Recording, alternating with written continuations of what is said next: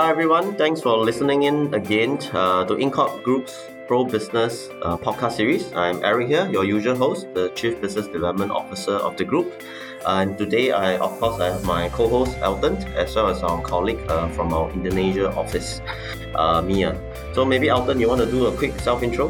Sure, thanks Eric. Welcome everyone back to our podcast series. As Eric has introduced, my name is Elton. I'm the Deputy Chief Operating Officer of InCorp Group. And today, we're very privileged to have with us our colleague from uh, Indonesia, Mia. Uh, I'll leave Mia to do a self-introduction about herself. Mm-hmm. All right.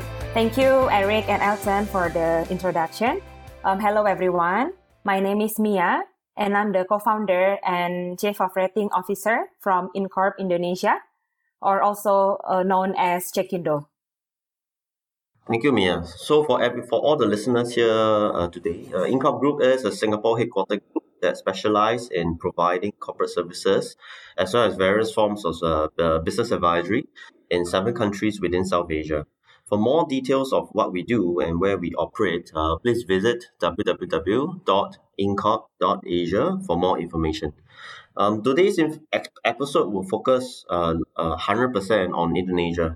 For companies who are looking to expand into the country, uh, we will use uh, Q and A style as usual uh, to discuss some important points um, that includes uh, general business outlook of the country, uh, including key country stats, um, key industries that are trending in the country or will do well, um, key states or cities uh, within the country that will be suitable for uh, foreign companies to consider, Um, favorable government policies for companies, such as incentives, such as uh, tax exemptions. And we will close off with a brief uh, company setup process, as well as the, some of the legal entity options uh, available. So maybe, Elton, I'll let you ask the first question then. Sure. Mia, yeah, I'm sure a lot of us, you know, who are listening in are very interested about the latest developments in, in Indonesia and so on. And of course, the COVID situation has often uh, quite bad and it hit across many countries and Indonesia is not spared. So maybe you want to give us a brief business outlook about how Indonesia is uh, currently dealing with the situation, as well as to share with us some of the uh, demographics, age group, and so on about uh, Indonesia, who are especially for those of the foreign investors who are looking to invest in the country. Sure. Indonesia is by far the largest economy and the most populous country in Southeast Asia. In the world, Indonesia is the fifteenth largest economy with nominal G D P of more than one trillion U S dollar and the fourth largest population with total more than two hundred sixty million people, where almost seventy percent are in the productive ages between fifteen to sixty-four years old and more than fifty percent of population in urban areas with increasing middle class income and purchasing power, which offers a great potential for foreign investors in any sizes. From the macroeconomic side, Indonesia G D P growth is relatively consistent for about five to six percent in the past ten years. For the twenty twenty full year, due to the covid nineteen pandemic, the G D P contracted by one to two percent, driven by shrinking household spending, which accounts for more than half of Indonesia's G D P. However, with all government efforts to hold and control the pandemic through regular updates on the regulations based on the COVID situations, to ensure the health protocols, control public events, as well as vaccines implementation, the projection for twenty twenty-one will return positive to five percent of G D P growth. Now, we are in the Q one of twenty twenty-one, and the government has started the vaccine implementation. I see that the economy trend and household spending are improving. Also, the office operation has been increased to fifty percent capacity to ensure the companies can maintain their performance to support the economic growth. Thank you, Mia. I think the, the COVID situation is key for all our listeners here today. Uh, maybe as a follow-up question, you t- talk about the government. Um, in terms of, um, we have been hearing on reading a lot about uh, the government trying to pass the omnibus uh, law. And uh, with this, omnibus law, how does it impact or affect foreign companies who wants to invest into Indonesia? Mm-hmm. Um, I believe this um, omnibus law is a, a favorable government policies, uh, especially for uh, foreign investors in Indonesia. Um, in general, um, I would say there are a lot of improvements on regulations and bureaucracy in Indonesia, which are reflected on a simpler and shorter policy implementation, uh, which have created a more favorable business environment for foreign investors to dig in more potential growth in the future in Indonesia. Um, the world's growing interest in Indonesia, uh, I believe, also uh, attributed to the government efforts to attract more foreign investors, uh, especially yeah, the current government under President Jokowi, uh, as you mentioned, also has recently um, issued this omnibus law, um, including uh, several foreign investment-friendly uh, policies, um, especially Uh, including the simplification of the country's bureaucracy across many aspects, such as the company registration, permits, and taxation. Um, some of the regulations, uh, introduction, the, uh, for example, a new a single window investment platform, which speed ups and integrates the whole investment process, which helps foreign investors to open in Indonesia faster than ever uh, for about one week. Another policy is the introduction of lower uh, corporate income tax for a newly established company to be only zero point five percent from revenue, as well as uh, fiscal in- incentives, yeah, uh, such as the tax holidays for some priority sectors. Um, and then if, even uh, just a, a little bit um, additional after this uh, few months of the in- in- omnibus law, also the president uh, currently just issued, just circulated a draft of presidential decree, Um, which then um, uh, uh, more to uh, liberalize the in- Indonesian foreign investment uh, regime even more and open for more business lines. So uh, the direction is the government will um, will reduce the foreign uh, in, uh, investor limitation. So we'll open up more business field for foreigners as well. Uh, thanks, Mia. So since we are touching on this point, so what are some of the key industries um, that is trending or important in the country? Mm. Mm-hmm. Um, yeah, uh, earlier this year, the government of Indonesia has expressed its commitment to bring the national, the nation's investment trend to the next level. The ability to maintain macroeconomic stability will be advantageous for the investment climate in this country. For those who want to be part of this promising uh, future. So there are four prospective sectors for investment in Indonesia. These sectors have a rapid and consistent growth pattern during the past years. So the first one is manufacturing.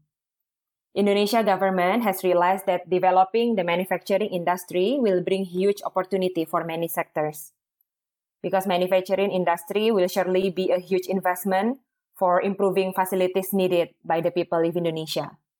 So more facilities can lead more opportunities, right? Such as job vacancies, economic growth, major distribution improvement, and at the same time, will prove also how good the investment works so far.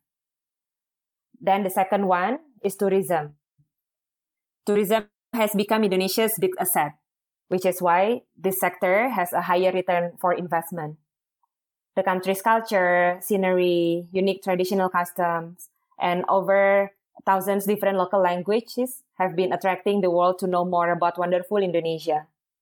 The exotic sites of Indonesia, also an enticing aspect to bring profitable advantage, helping the economy to grow rapidly in the short amount of time. So the tourism will grow simultaneously with, with many other industries, such as retail products for hoteliers, local fashion trends, as well as the local culture begins to introduce worldwide as well, and the arts and crafts for the visitors. Mm. And the third one is e-commerce.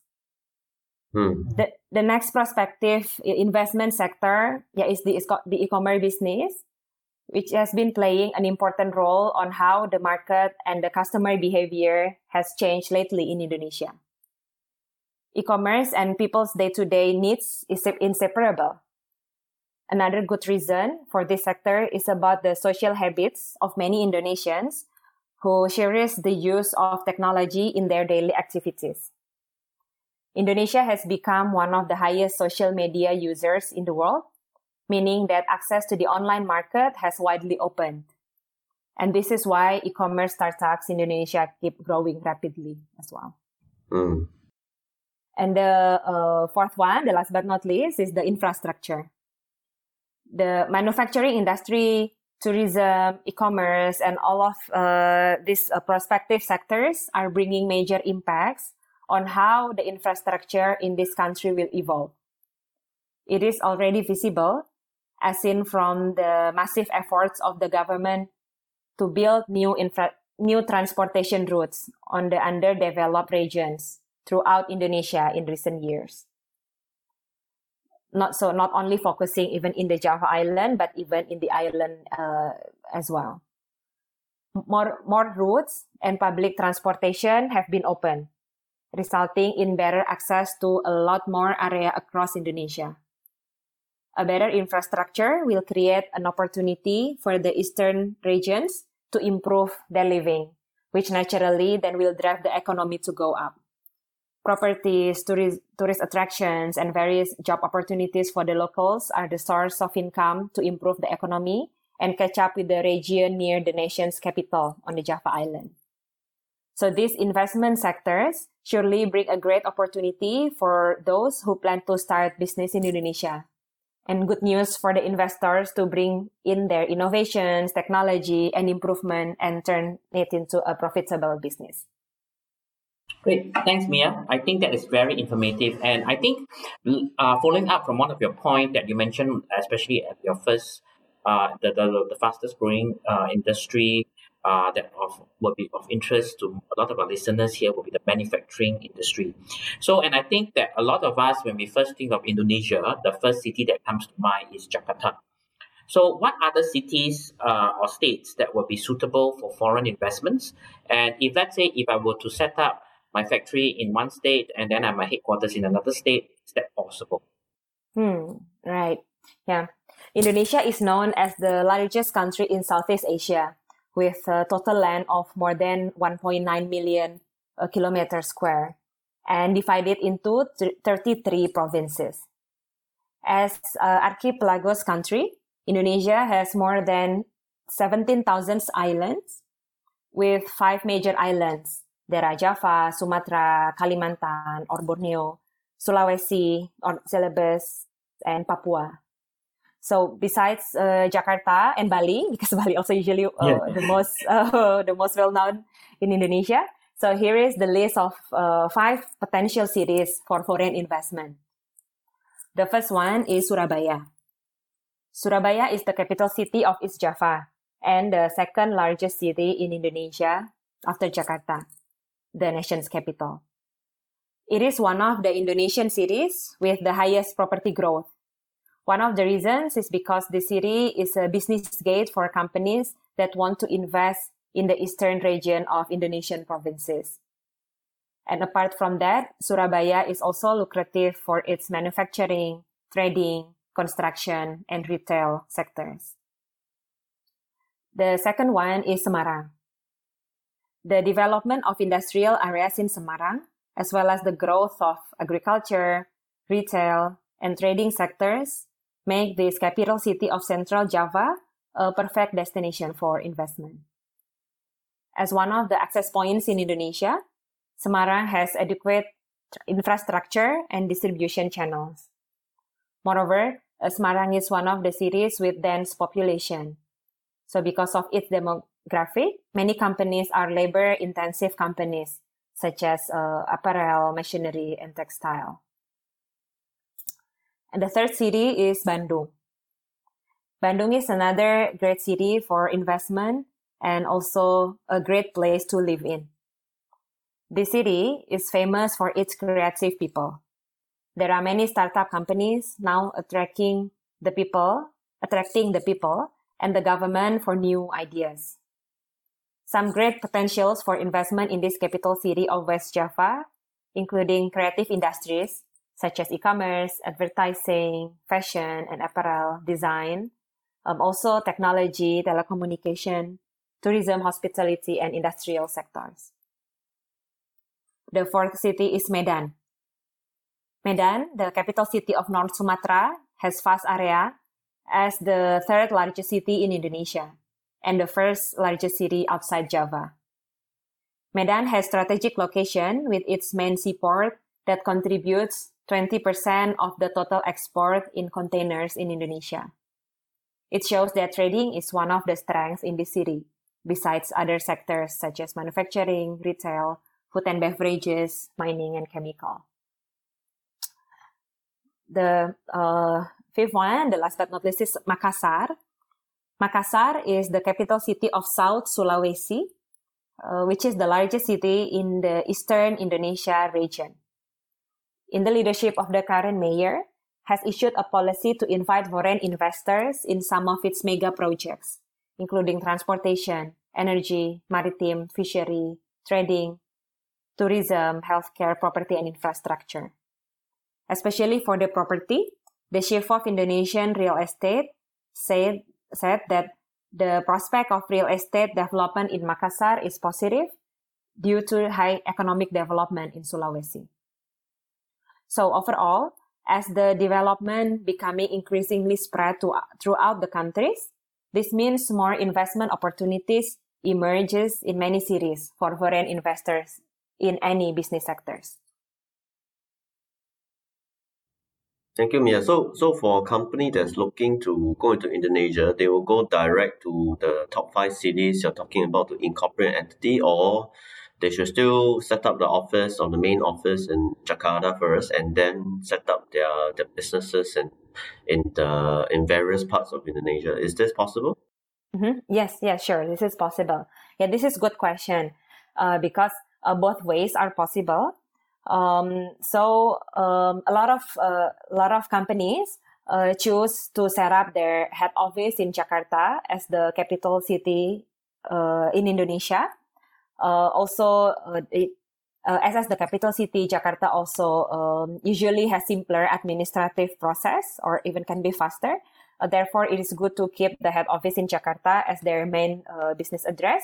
Um, however, for their uh, manufacturing plan or more into their uh, production plan, they may also uh, have their uh, branch or their, their main operation in the other cities.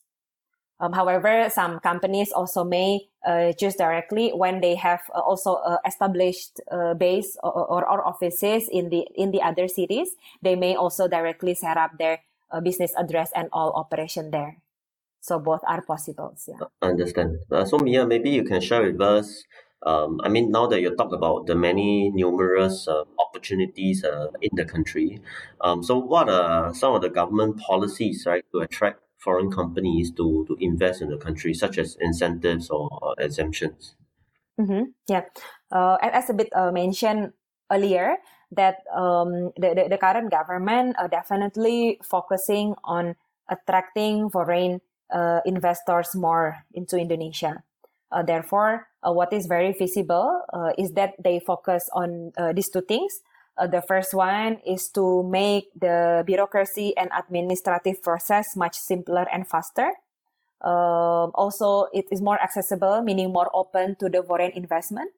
Uh, therefore, then they uh, uh, now the direction is uh, the government should uh, make more business fields open for foreign investors, um, as well as make the Uh, the registration process uh, simpler and faster uh, through throughout uh, uh, revolutionary, uh, let's say, um, uh, uh, permit registration process. Mm. And then the uh, second one connected with the uh, fiscal intensive, uh, incentive, especially the, uh, for example, the tax holidays. Um, yeah, they also uh, reduce the corporate income tax, um, as well as Uh, providing also tax holidays uh, for some priority sectors. Yes, thanks, Mia. I think uh, that is something, I think, very good news for the foreign investors who are looking to invest into the Indonesia, especially now that we hear from you that the present government is very, very open to foreign investments. So if, if our listeners right here, all right, would like to start their business in Indonesia, what is the best kind of setup business setup that you would advise? Is it a company, sole proprietorship, or what kind of business form is the most appropriate and advantageous? And uh, what is the timeline or the speed at which a company can be incorporated, for example? Mm-hmm. All right. So according to the business plan, uh, there are three types of companies that uh, that the investors can start up or be part of. Uh, the first one is the foreign limited uh, liability company, or in here we call it as P T P M A. This is an Indonesian legal entity that can be owned by a foreigner for up to one hundred percent.